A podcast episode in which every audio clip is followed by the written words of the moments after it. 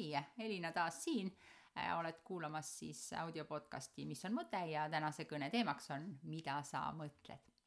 minu esimene kokkupuude mõttemaailmaga toimus siis läbi Napoleon Hilli raamatu Mõtlemist muutes rikkaks ja sealt ma sain teada, et põhjus, miks ma tunnen ennast halvasti, on minu kahe kõrva vahel, ehk et mõte minu peas on see, mis loob minu eh, tunde.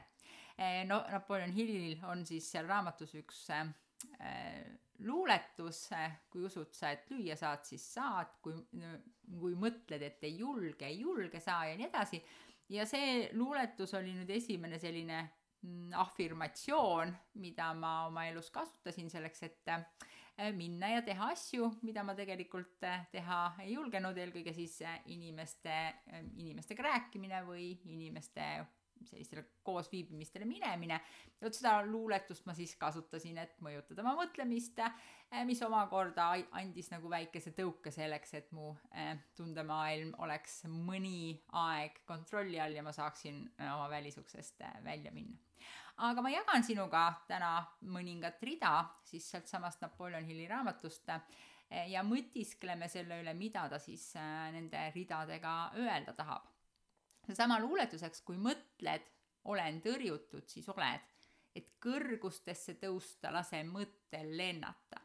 Et siin ta viitabki mõtlemisele, sõna otseses mõttes nendele sõnadele, mis on sinu peas, olen tõrjutud, kardan teha. Need on mõtted, mis mõjutavad emotsiooni, milles sa, milles su keha siis on või mida sa oled endale loonud. vaid siis, kui usud ennast sa, ükski võit sul kättesaamatu ei ole. siin ilmas võitu alati ei tee, kes teistest kiirem ehk tugevam on. varem või hiljem saab võidu see, kes oma suutmises kindel on. nüüd vaatame vaid siis, kui usud ennast sa, ükski võit sul kättesaamatu ei ole. mida see tähendab? kust tuleb see usk? Äh, tihtipeale öeldakse ja mina olin üks nendest, kes niimoodi mõtles, et aga kust ma saan selle usu siis, et noh, et andke mulle see usk, et jumalast, jumala eest hea meelega usuksin ja siis mul oleks see kindlus ja siis ma läheks ja teeks ja siis ma, siis ma ei kardaks. aga usk on ju samasugune emotsioon nagu hirm. hirm on usu puudumine või õigemini uskumine sellesse, mida ma ei taha, et juhtuks. usk on noh, seesama põhimõtteliselt mõtteandja teis, teises suunas. ma usun millessegi, mida ma tahan, et juhtuks, kuigi usk võib olla ka negatiivne just nimelt läbi selle hirmu, et ma usun midagi, et juhtub midagi halba, ma ei taha, et see juhtub ja nüüd ma olen loonud endale hirmu. aga usk on põhi, põh-, põhiliselt ainult sõnad minu peas, mida ma endale räägin ja nendel sõnadel on mõju minu tundele, õigemini minu keha vibratsioonile ja ma loon endasse siis vastavat tunnet, mida need sõnad ähm, luua saavad äh,. samamoodi siin ilmas võitu alati ei tee, kes teistest kiirem ehk tugevam on, ehk et pole oluline äh, ei ole ülimuslik mitte see füüsiline, mida me näeme vaid varem või hiljem saab võidu see, kes oma suutmises kindel on. vaid see vaimne püsiv mõttetegevus, mis toetab minu eesmärki, mis tähendab, ma olen oma suutmises kindel, mis tähendab, et ma olen kindel oma eesmärgis. see tähendab seda, et ma toidan oma teadvust igapäevaselt nende mõtetega, mis toetavad minu suutlikkust saavutada seda eesmärki, mis toetavad seda, et see tulemus, lõpptulemus on selline, nagu ma tahan. ma ei ütle endale, et mul ei ole võimalik seda eesmärki saavutada, ma kahtlen, äkki mul ei ole võimalik, ma ei räägi endale sel viisil, sest et need mõtted ei loo minu suut-, seda suutlikkust, ei kasvata suutlikkust, ei kasvata võimekust luua seda eesmärki, mida ma olen öelnud, et ma tahan. ja äh, on väga oluline tähele panna, milliste sõnadega ma oma eesmärk, eesmärgist räägin.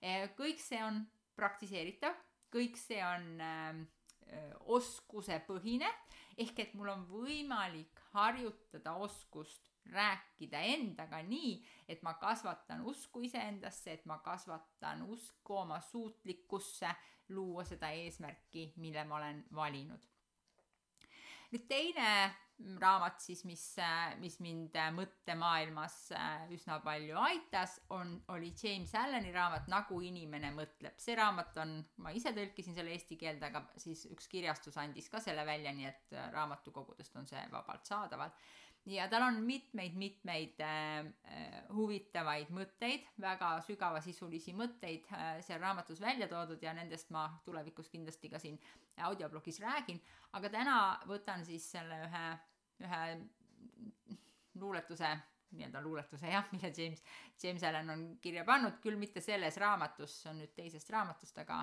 Bob Proctor, kelle juures ma siis aastaid teadvust ja teadvuse ja füüsilise maailma vahelisi seoseid õppisin, tema äh, tõi selle välja ühes oma programmis Eesmärgi saavutaja. ja see, see luuletus ütleb siis järgmist, et teadvus on valitsev jõud, mis vormib ja kujundab ja inimene on teadvus ja mida enam ta kasutab tööriistana mõtet, selleks, et vormida seda, mida ta tahab, loob ta enda ellu tuhat õnnehetke või tuhat murehetke inimene mõtleb vaikselt ja sellest saab minevik. keskkond ei ole midagi muud kui meie teadvuse peegelpilt. Ja kui nüüd vaadata jällegi, võtame tükk, tükkhaaval, teeme, teeme tükkideks selle. teadvus on valitsev jõud. kõigepealt võiks muidugi küsida, mis asi see teadvus siis on, sest et ähm, võib-olla sa ei ole õppinud seda teemat nii kaua, nagu mina olen õppinud.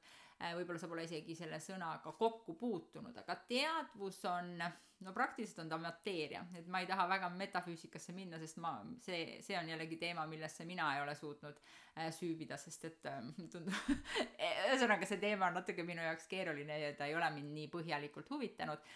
Sest et minu kõige olulisem fookus on kõik need aastad olnud teg-, oma keha tegevusse suunamises, kuna ma kartsin inimestega suhelda, kartsin tegevusi teha, siis mind huvitas, kuidas ma panen oma keha eh, tegevusi tegema. Ja vot teadvus mängib siinkohal väga-väga suurt eh, rolli. teadvus on see, mis istub igas minu eh, keharakus ja põhimõtteliselt käsutab neid, jah. See on nüüd küll Elina Mägi definitsioon selle kohta, aga teadvus on midagi, mida me ei näe, ta elab, ta asut-, aseb, asetseb mittefüüsilises maailmas enamik inimesi on harjunud mõtlema füüsilisest maailmast lähtuvalt, et ma näen, et mul on kaks kätt, ma näen, et mul on kaks jalga, ma näen, et mul on raha pangakontol täpselt nii palju, ma näen, et mul on see töökoht ja ma näen, mida mul ei ole. ja need on kõik need indikaatorid meie füüsilise maailma kohta ja me oleme harjunud mõtlema läbi füüsilise maailma. nüüd teadvus on mittefüüsiline ja ometi teadvus on see, mis loob füüsilise maailma. nii et teadvus istub igas sinu äh, keharakus ja teadvus mõjutab seda, mida sinu füüsiline keha teeb ja milliseid tulemusi sa oma elus äh, näed. ja teadvuses on oluline teada ka seda, et teadvusel on kaks sellist äh, tinglikku osa, üks on siis see koht, kus on meie mõtted ja seal on oluline toonitada ka seda, et mõtete puhul meil on vaba valik ja me tuleme selle teema juurde ka nii et mõtted on need, mida me saame ise valida, aga kui me need mõtted valime, siis ta hakkab mängima rolli selles, kuidas me oma li keha liigutame. ja teine teadvuse osa on siis äh, emotsioon. Äh, ehk et mõte ja emotsioon mõlemad asuvad siis mitte füüsilises maailmas, küll aga need hakkavad nii-öelda selle protsessi käigus väljendama ennast läbi meie keha füüsilisse maailma, kasvõi see tunne on vibratsioon minu kehas, ma tunnen teda, ta on juba mingil moel füüsiline, mis siis, et ainult mulle tunda. nii et teadvus on nimelt see valitsev jõud, mitte see füüsiline keha, mis teeb või ei tee, mitte see füüsiline tulemus, mis tuli või ei tulnud, aga teadvus on see valitsev jõud, mis loob selle võimekuse sinus nii-öelda tegutseda või siis mitte tegutseda, luua seda tulemust või mitte seda seda tulemust, mida ma tahan ja see kõik see füüsiline mm, äh, materiaalne mm, loodud mm, mis asi siis iganes, mida sa näed, äh, see on loodud tead-, läbi äh, teadvuse. ja ta ütleb, et inimene on teadvus ja mida enam kasutab ta tööriistana mõtet, vot mulle väga tohutult meeldib see jällegi see kombinatsioon tööriistana mõtet, sest sõna otseses mõttes mõte on tööriist mida ma saan kasutada enda juhtimiseks ja tulemuse loomiseks. sest nagu ma ütlesin, teadvuses on mul valik, jah, selles ühes osas, kus ma saan oma valida oma mõtteid, kui ma mõtte olen valinud, siis ma tegelikult olen loonud ka tunde, nii et ma neid kahte eristada ei saa, aga mõtte saan ma valida ja vastavalt sellele kujundada oma tunde ja määrata siis selle tegevuse, mille ma, eh, mida ma tahan teha, et oma eesmärki eh, saavutada. nii et mõtted ei olegi mitte midagi muud kui lihtsalt tööriistad, mida me saame kasutada. tahan luua head tunnet, valin head mõtted, tahan Eh, luua rõõmu, mis on tunne, valin rõõmu tekitavad mõtted. tahan luua viha, valin viha tekitavad mõtted. väga lihtne eh, seos ja seda ei tasu keerulisemaks eh, ajada, sest et muidu see mõtteprotsess läheb sul liiga keerulisemaks ja tegelikult sul jääb see ülim tõe, lihtne tõde märkamata, mistõttu sa ei saa seda, sul on raskem kasutada neid tööriistu, mida ma sinuga siin jagan nii, nüüd selleks, et vormida seda, mida ta tahab, nii et inimene kasutab mõtet selleks, et vormida seda, mida ta tahab. Ja kui ta kasutab mõtet, siis ta loob enda ellu kahte tüüpi asju nii-öelda, õnnehetki või murehetki, ehk et seda, mida me tahame ja seda, mida me ei taha. Või nagu me armastame öelda, midagi positiivset või midagi negatiivset. nüüd see tulemus sõltub sellest, millise mõtte ma valisin, jah, valin tööriistana mõtte ja loon või vormin seda, mida ma tahan, aga tahan selles mõistes, et see, mida ma mõtlesin. inimene mõtleb vaikselt ja sellest saab minevik, keskkond ei ole midagi muud kui meie teadvuse peegelpilt, mis ütleb üks-üheselt, et keegi ei näe, kuidas ma mõtlen ja kui me hindame teisi inimesi, et aa, tal on küll nii kerge elu ja vaata, kuidas tema eh, hoopis teiste reeglitega sai seal oma, ma ei tea, rikkuse ajas kokku või tervise või mis iganes, siis me tegelikult ei tea, kuidas inimene päriselt mõtleb. ta mõtleb vaikselt, me kõik mõtleme vaikselt. kõik, mis on nähtav, on selle mõtte materiaalne ekvivalent ehk see tulemus, inimese käitumine, inimese sõnad, mis ta välja ütleb, see tulemus, mida ta loob, nii et me näeme minevikku mööduvas perspektiivis, näeme tegelikult seda, mida on loonud see mõte, mis on olnud inimese eh, peas. ja meie keskkond, kõigi meie keskkond on sada protsenti peegeldus sellest, mis toimub meie teadvuses et mõned küll väidavad, et seal on väike viive, aga ma võiksin tegelikult väita, et see viive on praktiliselt olematu, nii nagu sa oled vahetanud oma mõtet tegelikult ja siin on vahe, kas ma vahetan mõtet nii-öelda siin üleval ainult mõttetasandil või ma tegelikult vahetan mõtet oma olemuses, ehk ma kaasan sellesse ka oma tunded, ma tunnen, kuidas ma olen selle mõttega üks siis äh, see, see füüsiline muutus toimub äh, üsna, üsna äh, ruttu. Ja Vic Johnson oli siis äh, see mees, kes aitas mul tegelikult praktiliselt hakata neid teadmisi, mida ma just sinuga jagasin, äh, ka oma elus kasutama, sest et kuigi ma olin kuulnud, et hea küll, et mõte loob mu tunde ja ma sain nagu enam-vähem aru, et kui ma tundsin ennast halvasti, et siis ma peaksin nagu mõtlema midagi muud, aga ma ei adunud päris seda Äh, seda suurt pilti, et kust ma siis alustan, et siin on nagu nii palju mõtteid mu peas ja nii palju nagu asju, millega arvestada, siis Vic Johnson andis mulle ühe käepaela, äh, kui ma liitusin tema programmiga kahe tuhande kuuendal aastal, siis ja selle kae, käepaeva, paela peale oli kirjutatud, mida sa mõtled ja siis ma hakkasin tegema igapäevast mõttetööd, näppides seda käepaela siin ja küsima endalt, et mis, mida ma siis praegu mõtlen, mis ma praegu mõtlen, mis mõtted mul praegu peas eh, on. minu mm, selline kogemus mõttetreenerina näitab, et väga vähestel on see oskus kuulda oma tegelikke mõtteid. vähe sellest, et me isegi neid pealispinnalisi mõtteid on raske kuulda, sest et kõik, mida me teeme, me hakkame kirjeldama välismaailma.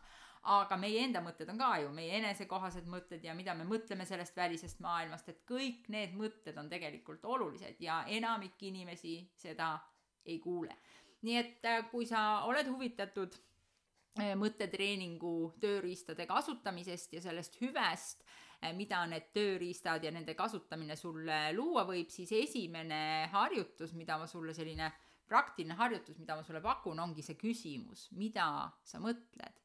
ja kui sa käid päeval ringi ja kümneid kordi küsid endalt, aga mida ma praegu mõtlen? ja vastad, aga mida ma praegu mõtlen? ja vastad, aga mida ma praegu mõtlen? ja vastad, siis sa hakkad kujundama endale harjumust panna tähele, mis su kahe kõrva vahel toimub.